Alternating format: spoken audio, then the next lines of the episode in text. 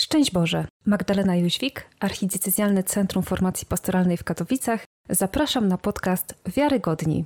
Dzisiaj zapraszamy na już ostatni odcinek w naszej serii Biblia na wakacje. Kontynuujemy lekturę naszej ostatniej pary, księgi Ezdrasza i Nehemiasza. Dzisiaj zajmiemy się właśnie księgą Nehemiasza.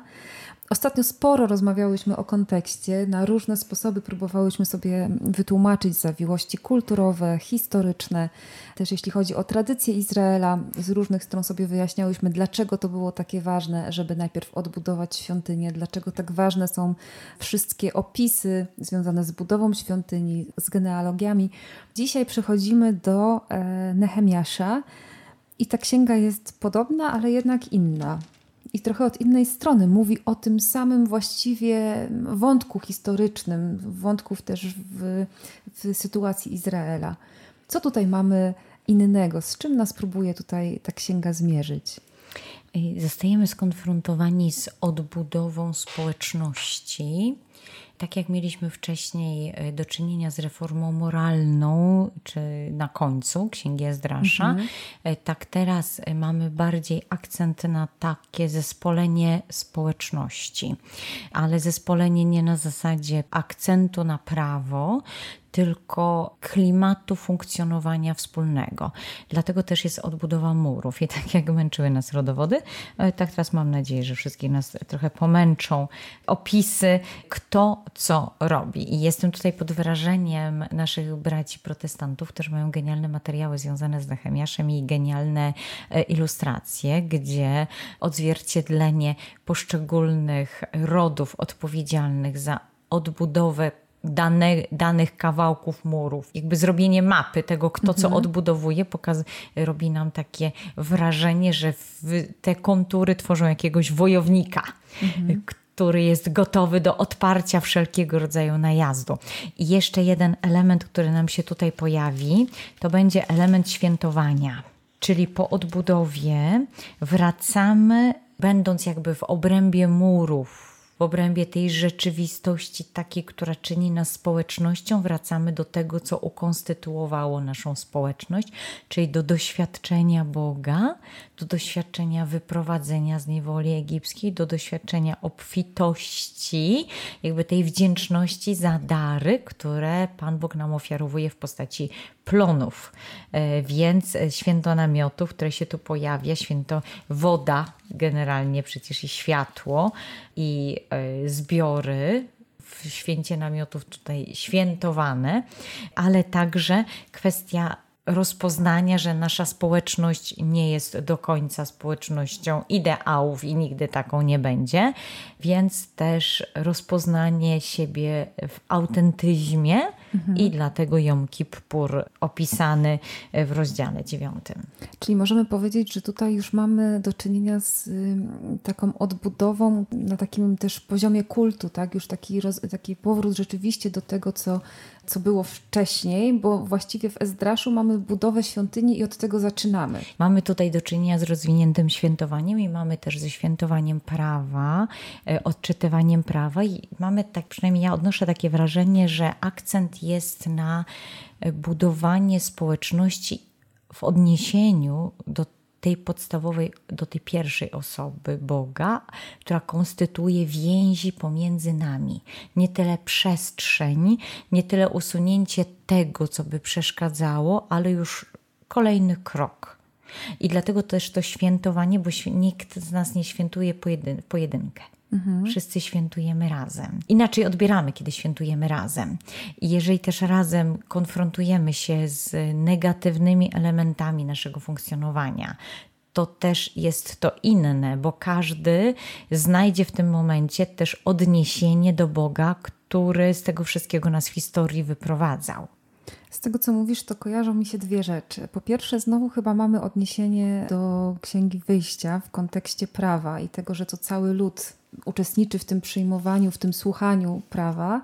Więc y, tutaj ta korespondencja wydaje się rzeczywiście taka no, bardzo namacalna. A druga rzecz, o której wspomniałaś, to kojarzy mi się też ten problem, który nam tydzień temu e, wyszedł, e, czyli ta relacja do Boga i ta odpowiedzialność moralna, która jest jednocześnie i zbiorowa, i indywidualna.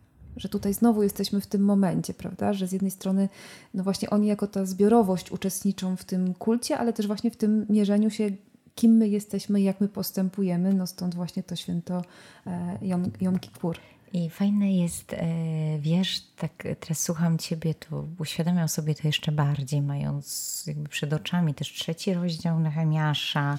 Fajne jest to, że rozpólnotowość wyrasta z zaproszenia do, do osobistego włączenia się w odbudowę murów. Faktycznie, rzeczywiście tak jest w tej księdze. Mhm. Nie mamy tutaj zasady, że no to teraz wszyscy razem przychodzimy na plac, i nie jest ważne, kto co robi i kto robi. Tak, każdy ma swój odcinek, mhm. który został mu ofiarowany, czyli on ma możliwość odbudowy, może się przestraszyć, bo jednak element zagrożenia, wrogości jest tutaj dosyć silny, a zarazem ma tych, którzy budują obok niego.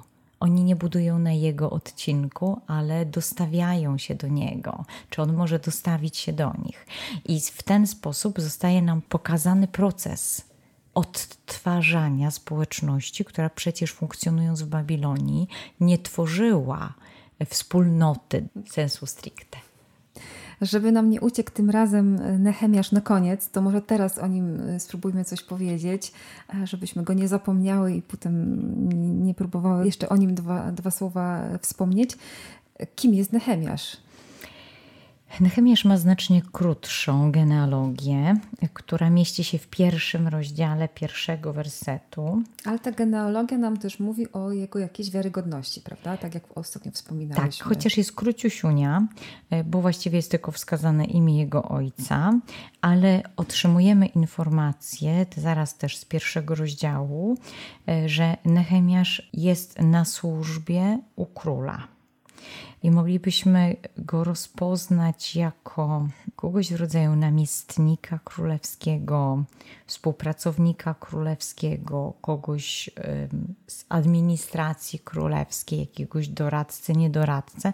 Oczywiście pobrzmiewa nam tutaj trochę jakaś fantazja literacka, czy takie może bardziej bym powiedziała niedopowiedzenia. Bo pamiętajmy, że redakcja tekstu biblijnego jest przedstawieniem, przekazaniem nam rzeczywistości najważniejszych z punktu widzenia działania Boga.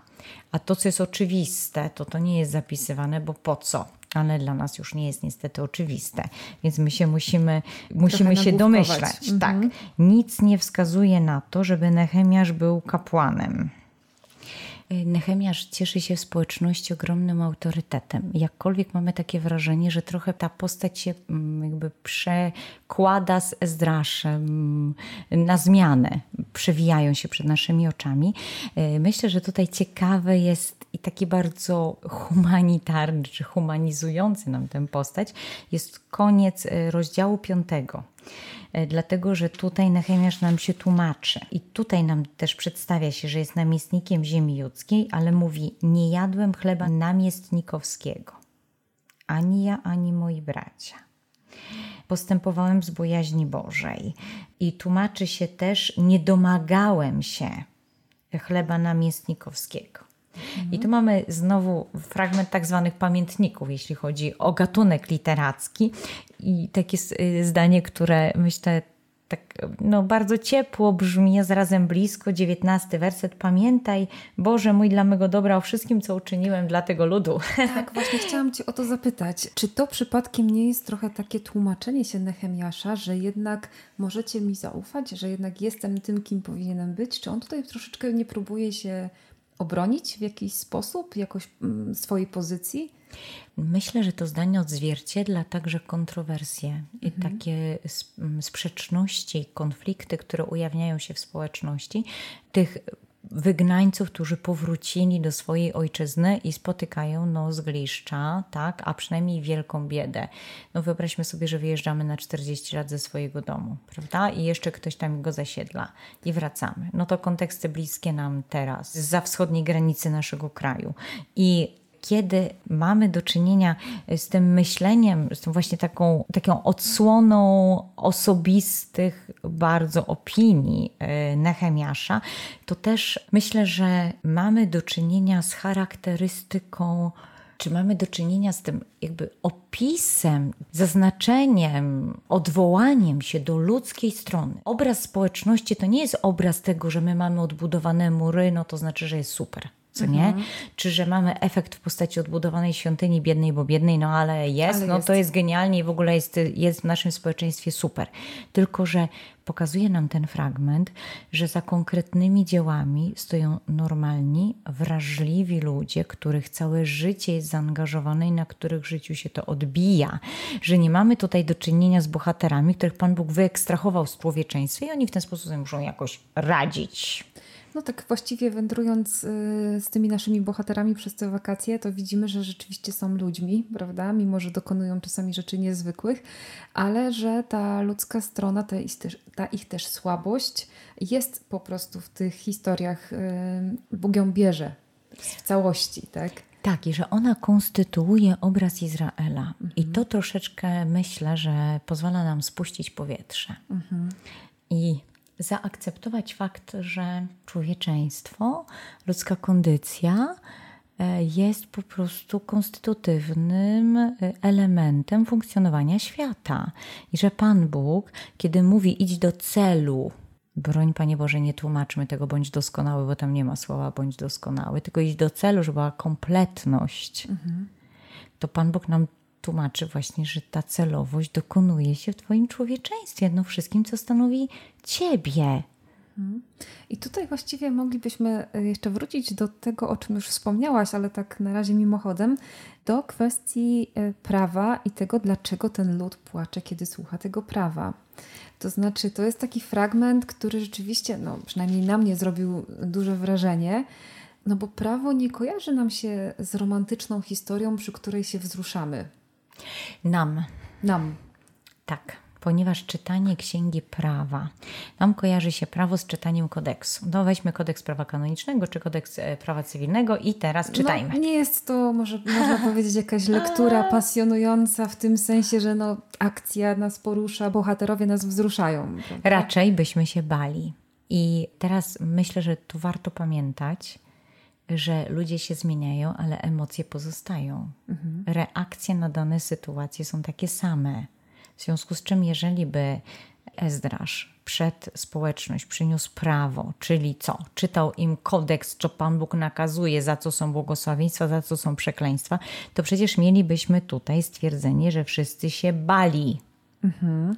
A mamy stwierdzenie, że ludzie płaczą, że ludzie są wzruszeni że ludzie reagują w sposób żywy. Mamy wskazane, że lud słucha, ponieważ czytanie jest dobitne, z dodaniem objaśnienia, także każdy rozumie. Lud pada przed Panem, nie przed prawem, mhm. na twarz. I zachęta jest w kierunku nie tyle pokuty czy upokorzenia, ale zachęta pada w kierunku świętowania. Teraz co jest czytane? Co się kryje pod słowem prawo? A co jest istotą księgi powtórzonego prawa? Jak znaleźć istotę księgi? Przeczytać i znaleźć to, do czego jest podstawowe odwołanie cały czas. I to jest odwołanie do przymierza. Mhm. I pod terminem prawo kryje się pouczenie Tora o przymierzu które Pan Bóg zawarł, bo pamiętajmy, że Pan Bóg nie daje prawa, żeby był tu spokój. Życie stało, życie stało się uciążliwe. Tak, ale że prawo jest jakby elementem konstytutywnym, czy drugim elementem, myślę, że to słowo drugie jest ważne, mhm. drugim elementem, który jakby wchodzi za przymierzem zaraz. Czyli zawarliśmy przyjaźń, w związku z czym ja wspieram Ciebie, Ty wspierasz mnie i to jest prawo przyjaźni. I to odczytanie tego prawa nie przywołuje nam to wolno, tego nie wolno, ale przywołuje nam przyjaźń. Przywołuje dlatego jest, nam relacje. Tak, dlatego jest taka silna reakcja potem i dlatego jakby jest zachęta. Świętujcie, bo Bóg przed wiekami pomyślał sobie, chcę z wami być blisko i właśnie żeśmy wam to przypomnieli. I dlaczego się wzruszacie? Bo przez całą niewolę, bijąc się, boksując się z tymi pytaniami różnorodnymi, kto tu jest winny, niewinny i tak dalej, przesunęliście fakt przymierza na drugi plan, a od niego się wszystko zaczyna, bo wszystko zaczyna się od inicjatywy Boga i od jego atencji względem nas, jego upodobania w nas. Mhm. Czyli to prawo jest tutaj postrzegane jako właśnie przyjaźń, relacja i też chyba w takiej kategorii, bo tutaj zwróciłaś uwagę na to, że to jest drugi w tym przymierzu, tak? drugi jakby aspekt tego, tego przymierza. Czyli tutaj możemy trochę chyba powiedzieć, że jest to po prostu odpowiedź na to Boże zaproszenie. Tak, e, wiara rodzi się ze słuchania, mhm. prawda? Odpowiadamy na to, co słyszymy. I tutaj też mamy do czynienia z ludem, który słyszy i reaguje. Mhm.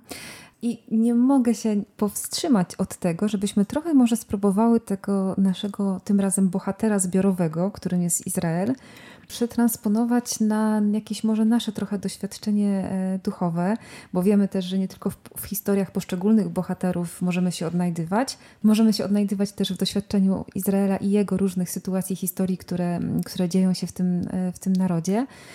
I mam takie wrażenie, kiedy czytam te dwie księgi i kiedy śledzę tą, ten bieg historii i ich tutaj powrót z niewoli, odbudowę świątyni, odbudowę murów, świętowanie, słuchanie prawa, że trochę mi się to kojarzy z taką naszą drogą nawrócenia. Z taką drogą, którą kiedy wchodzimy na, ten, na tą drogę właśnie nawrócenia, przebywamy też w tej relacji, w tej relacji z Bogiem. To znaczy, mam wrażenie, że y, czasami mamy takie myślenie, że nawrócenie to jest takie coś, o, na pstryknięcie, tak? Dzieje się już. Ale tak naprawdę, jakby się przypatrzeć, to chyba to trochę trwa. Jak pozwolisz, to ja y, jakby odniosę się do tego, co mówisz, w trochę inny sposób. Mhm. Odniosę się właśnie do specyfiki tego, co powiedziałaś, czyli że jak czytamy Biblię, czy słuchamy Biblii, chcemy dotrzeć do głosu Pana Boga w Biblii i docieramy, łapiemy Jego głos w danej naszej sytuacji życiowej. To właśnie jest tak zwane czytanie egzystencjalne. Mhm. I tego nie powinniśmy się obawiać, ponieważ głos Pana Boga interpretuje naszą rzeczywistość. Tylko jest pytanie, kim jest Bóg? Czyli jest pytanie, czy w mojej głowie ten paradygmat, aksjomat, że Bóg jest dobry, siedzi bardzo mocno, wskutek czego nie ma w Bogu zła i on zła nie czyni. Mhm. I teraz czytam... Chociaż Izraelici czasami mu to przepisują, jak tak czytamy teksty biblijne, prawda? Wszyscy doskonale wiemy, że najlepiej jest obarczyć Pana Boga, no bo On nie krzyknie. No tak. E, w związku z czym poszukiwanie winnego uwalnia nas. Mhm. I e, jest to absolutnie naturalne. E, po to są też psalmy złorzeczące. Nawyklinasz na sąsiada, nawyklinasz na Boga i ci przejdzie, prawda? Pan Bóg mówi, wezmę to Spuścimy na klatę. emocje, tak, tak. tak. Zatem czytanie egzystencjalne jest istotne, ale z nim się nie dyskutuje. Dlatego, mhm. Madzieja, nie skomentuję Twojego odbioru tej księgi, tego co widzisz, dlatego że ono jest indywidualnym naszym czytaniem. Możemy się nim dzielić z innymi, ale tylko na zasadzie ja to tak odbieram. Mhm. Czyli, krótko mówiąc, Ciebie to nie obowiązuje. Ty nie musisz mieć do tego odniesienia, nie musisz tego przyjąć. To jest moje, mój odbiór. I myślę, że tak też reagujmy na to, kiedy ktoś dzieli się, jak odebrał Słowo Boże. Bo od strony wykładni, czyli wytłumaczenia, to mamy egzegezę. Mhm. Natomiast od strony mojego dzisiaj życiowego odbioru słowa, to mam po prostu Pana Boga, który mi osobiście dzisiaj jakby przykleja to, to, ten fragment do mojego życia. Tylko tego nie głosimy zambony, chyba że mówiąc, że, że to jest nasze. Tak, to jest mhm. moje, czyli możecie posłuchać, jak y, chciałbym na zasadzie, słuchaj, moje ciasto z dzisiaj to jest takie i takie i takie, a to już, ale ja piekłam wczoraj i moje wyglądało zupełnie inaczej.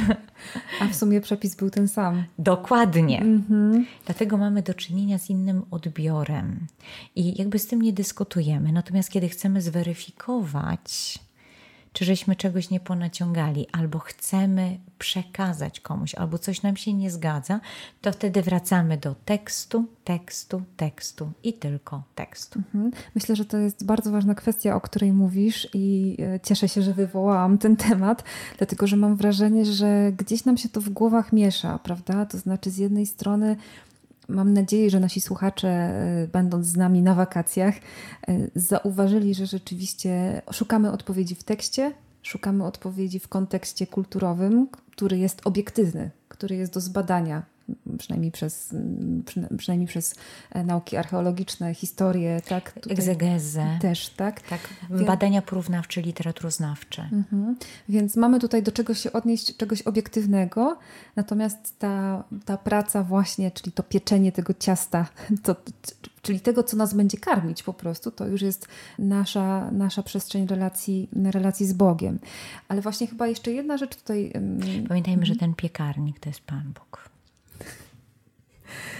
No nie, po prostu.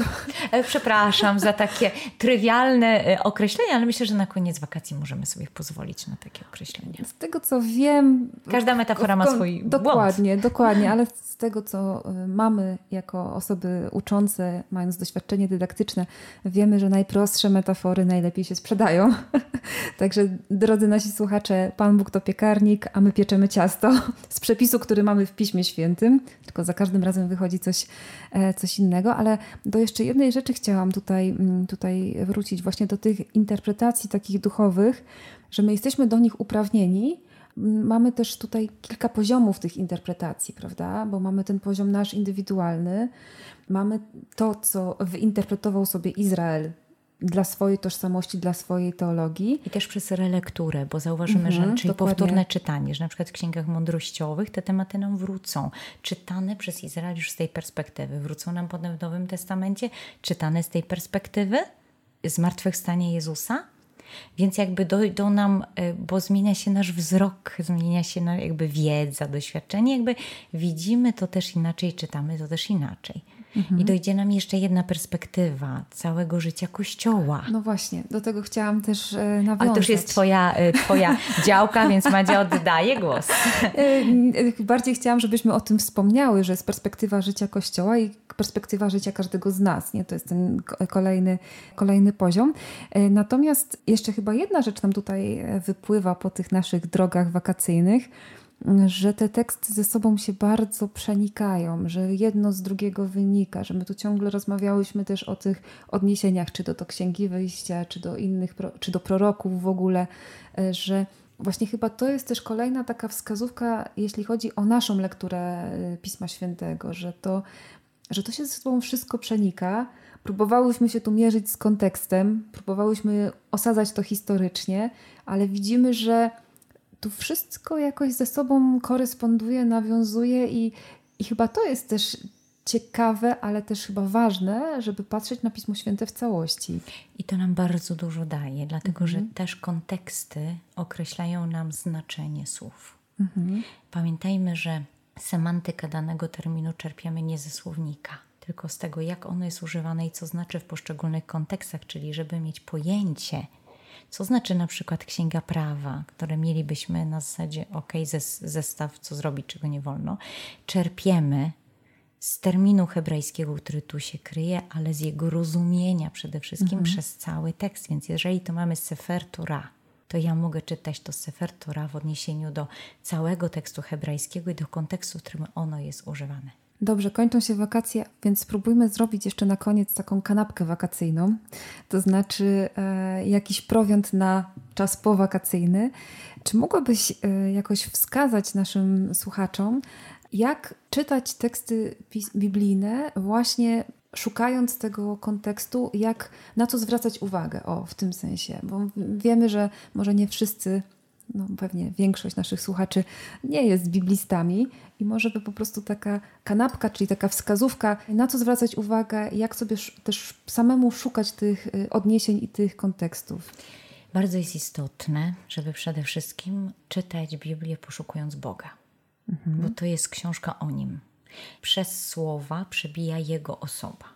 I, I, mamy dotrzeć do jego osoby. I tu się chyba na chwilkę, na sekundkę dosłownie zatrzymajmy, bo mam wrażenie, że często my niestety szukamy siebie. Yy, Takiej szukamy... instrukcji obsługi. O tak, co mam mhm. robić? Ale tak, to wynika tak. z naszej kultury, która jest pokłosiem kultury greckiej. Okej, okay, ale tu zatrzymajmy się, bo zaraz wejdziemy w kolejne tak. konteksty. E, druga rzecz. Kiedy już szukamy, bo chodzi nam o Pana Boga, to punkt pierwszy, Pan Bóg jest dobry. Punkt drugi, pod względem bytowym, jeżeli jest coś dobre, to nie może być jednocześnie złe, nie może zła czynić, nie może ze złem współpracować i tak dalej. Tylko dobre. Bóg stał się człowiekiem, czyli do boskości dołączył swoje człowieczeństwo, ale wskazuje nam to, że to jest dołączone. Czyli Bóg nie jest taki jak my, czyli nie ma czegoś takiego, że zło może zagościć w nim, tak jak gości w nas. Ten aksjomat jest istotny, dlatego że z tego punktu czytamy. Zatem czytam tekst. Zwracam, najpierw mogę go czytać jak książkę beletrystyczną, czyli żeby się wciągnąć.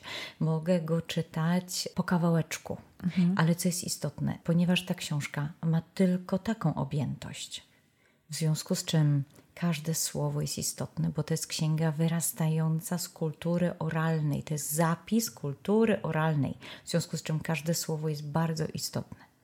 Dalej, pozwólmy sobie na niestawianie Bogu granic.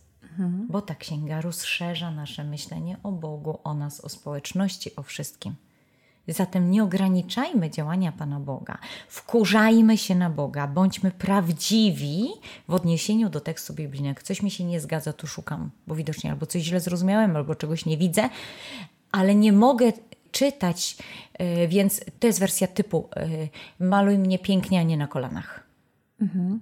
Czyli chodzi tutaj o to, że jeżeli nam się coś nie zgadza, to nie możemy sobie stwierdzić, to jest tu niepotrzebne, bo ja tego nie rozumiem. Albo y, no trzeba to przyjąć, przecież Pan Bóg może tak nakazać. Mhm. Ale y, jak szukać odpowiedzi na teksty, których nie rozumiemy? Mamy do dyspozycji różnego rodzaju aplikacje, mhm. tudzież teksty oryginalne, które są w internecie i możliwość wyjaśnień. Tylko trzeba po prostu, jak to mówimy, kawę na ławę ojcu Google wpisać mhm. i dodać rozszerzenie PDF. Okay. Ponieważ wtedy wyskoczy nam artykuł na ten mhm. temat. Jeżeli pojawi się artykuł, to znaczy, że ktoś go recenzował. Mhm. I kolejna rzecz, korzystajmy z całej osnowy kulturowej. I tutaj kryptoreklama, nowy leksykon biblijny, za którego redakcję w Polsce, czyli tłumaczenie polskie, był odpowiedzialny ksiądz profesor Henryk Witczyk. Warto, ponieważ mamy do czynienia z wyjaśnieniem tych terminów, których często nie rozumiemy kulturowo. Mhm. Kolejna rzecz, pozwólmy sobie na emocje, ponieważ tu jest zapis emocji, doświadczeń, bliskości. I teraz, jeżeli nie wejdziemy w ten tekst jako ludzie, Czyli nie będziemy patrzeć na obrazy biblijne najpierw z punktu widzenia chłopskiego rozumu. Czyli jeżeli tutaj jest obrazem jest zachód słońca czy słońce wschodzące, no to wstanę wcześniej, przypatrzę się o co chodzi i powiem, aha, od, to, tego, to się czuje, jak tak, się to widzi. Tak, mhm. i z tego punktu na przykład patrzę na obraz krzewu winnego, a nie y, obraz krzewu wyrytego na ławce w kościele. Tylko jadę do winnicy, przypatrzę się i wtedy, czy obejrzę sobie filmik o winnicy i wtedy wiem. Czyli ludzie się zmieniają, emocje nie. Obrazy e, ze świata przyrody funkcjonują na zasadzie praw mhm. fizycznych, tak jak funkcjonowały. I żeby wejść w to, co jest akcentowane w obrazowości biblijnej, muszę wejść w tę rzeczywistość. Czyli im bardziej na chłopski rozum, tym lepiej, lepszy mam start w wejście w metaforykę. To, o czym mówisz, kojarzy mi się z takim wejściem w Biblię całymi całym sobą i wszystkimi zmysłami. I nie szukanie, co mam zrobić, tylko wejście w osobę. I w związku z tą osobą, chyba po prostu, żeby z nią być. Tak. Do lektury Księgi Nehemiasza i w ogóle lektury Biblii wszystkich serdecznie zapraszamy i zachęcamy. E, mam nadzieję, że to nie ostatni, nie ostatni biblijny podcast, który robimy, ale co będzie po wakacjach, to już niedługo. Dziękuję bardzo.